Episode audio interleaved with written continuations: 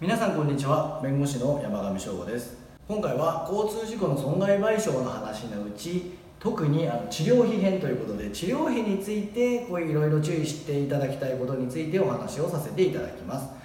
交通事故の被害者になってしまった場合ですね、もちろんその相手方に損害賠償請求というのができるということになるんですけれども、基本的には相手方が保険会社に加入していればですね、そういった保険会社の方に請求することになります。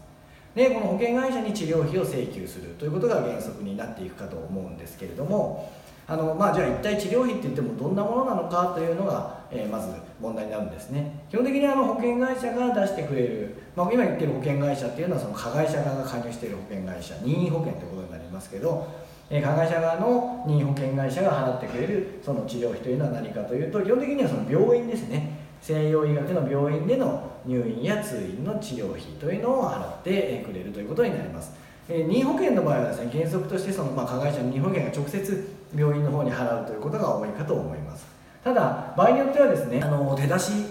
被害者の方が手出しすることもあるので、そういった場合はですね、ちゃんと領収書なりを取っておかれる必要があるかと思います。それからこの診断書なんですけど、診断書もですね、例えば警察に出すとかいろいろそういったことで必要になってくることがありますので、この診断書作成費用というのもですね、もし手出しされた場合にはちゃんと領収書を取っておいて、後で保険会社に請求するということが必要になるかと思います。それではですね、じゃあこういった病院での入院通院のね、費用を、請求できるとしてもですね、一体いつまでの治療費を請求できるのかということが問題になります。これはですね、もう大原則として症状固定と言われるところまでの治療費というふうになっています。で、この症状固定というのは一体何なのかと言いますと、ものすごく簡単に言うとですね、ずっと治療を受けられてきて、でこういろいろですね治ってきたんだけど、この症状固定と言われるところから先はもう劇的にはね、どんな治療しても良くなりませんよというような状態のことを言います。こういうふうに図があるんですけど、ここでね怪我されてね、これでここで症状固定というふうになった場合、ここまでの治療費っていうのが請求できるんですけど、ここから先っていうのはですね、後遺症とか後遺障害っていうふうに言ってですね、ここから先痛みとかね症状が残ってもそれはもう劇的には良くならないので、あとは後遺障害として損害賠償を計算しましょうというふうになっております。なので治療費としてはですね、ここの症状固定というところまでになります。じゃあ症状固定どれくらいなのかというとですね、一般的に多くの怪我では大体6ヶ月程度ぐらいのことが多いですね。ただもちろん怪我の程度によってはですね、1年とかそういうこともあるかと思いますので、これはですね法律的な概念なんですけど、基本的にはお医者さんが決めるところもあるので、お医者さんに大体自分がもうあんまり治らなくなってきたなとかっていうこととかですね、例えば6ヶ月経ったなと思ったらお医者さんに相談されて、治療終わりですかとかですね、もう6ヶ月経ちましたけどそろそろ症状固定でしょうかというようなお話をされるとですね、あ、そうですねということで、じゃあ症状固定ということで診断書を書きましょうという流れになるかと思います。もちろんですね、お医者さんの方から言ってくることもありますし、例えば相手方の保険会社の方からですね、そろそろ6ヶ月経ったんでとかっていうことで、症状固定なので治療を打ち切りにしてもらえませんかというふうに言ってくることもあります。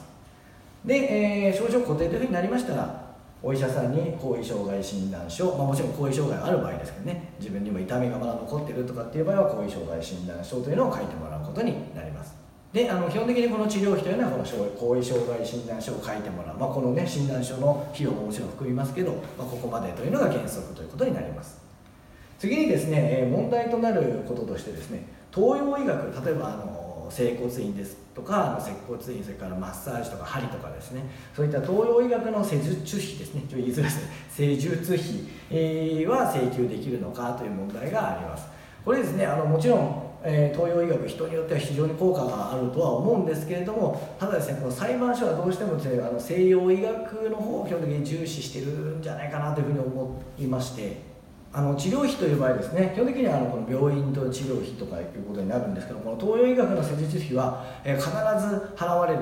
絶対払われるというわけではなくて、原則としてその症状に対してちゃんと効果があるというのが証明できたような場合ですね、特に医師の指示があるような場合は、認めますよというのが原則になっております。なので何でもかんでもこの東洋医学の施術費まで請求できるというわけではないんですね。なのでちょっと注意しないといけないのは、整骨院ですとかそういったマッサージとかそういったね東洋医学の方の施術を受けたいという場合はですね、保険会社、相手方の保険会社の方に自分行きたいんだけど、これ治療費出してもらえますか、切除費出してもらえますかっていうのを聞いた方がいいんですね。それで相手方の保険会社の方が東洋医学のこういった切除費もね、今回出しますよというふうに言ってくれるんであれば、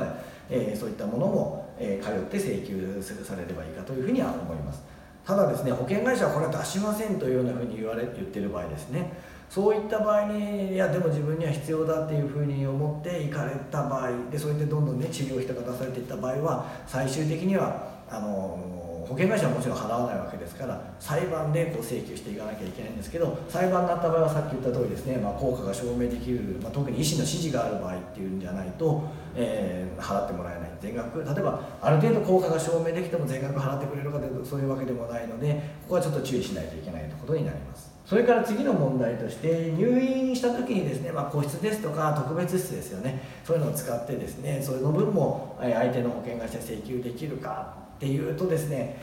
これは原則としてはやっぱりこれも医師の指示がないとダメですね。ただ病院行った時にもう他に部屋がなかったとかですね、もう本当に、個室じゃないと治療できないとか、そういう特殊な事情があればこれもちろん請求できるとは思うんですけど、原則としては難しいんですね。なので相手の保険会社がね、でも出してくれると思ってこう個室なんか行っちゃうと、後で差額全部自分が負担しなきゃいけないということになりかねませんので、これも注意が必要です。次にですね、健康保険を使うかどうかですね。どうせ相手の保険会社が出すんだからね、何でもいいですよ、保険使わなくていいですよっていうような話でいいのかっていう問題があるんですけど、これですね、加害者の人が任意保険って言って、そういう賠償全部してくれるような保険に入ってればね、ある程度いいのかもしれませんけども、相手方、要するに加害者の方がですね、自賠責保険という強制保険しか入ってない場合も、あり得るんですね。そういった場合ですね、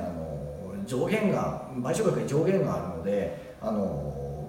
治療費にいっぱいですね使ってしまうと、他の分の、賠償が得られないっていう恐れが出てきてしまうので、原則として差し支えなければ健康保険を使って治療費はなるべく安くしておいた方がいいということもあります。以上、今回も最後までご覧いただきましてありがとうございました。また交通事故の損害賠償については別の項目についてもお話をさせていただきます。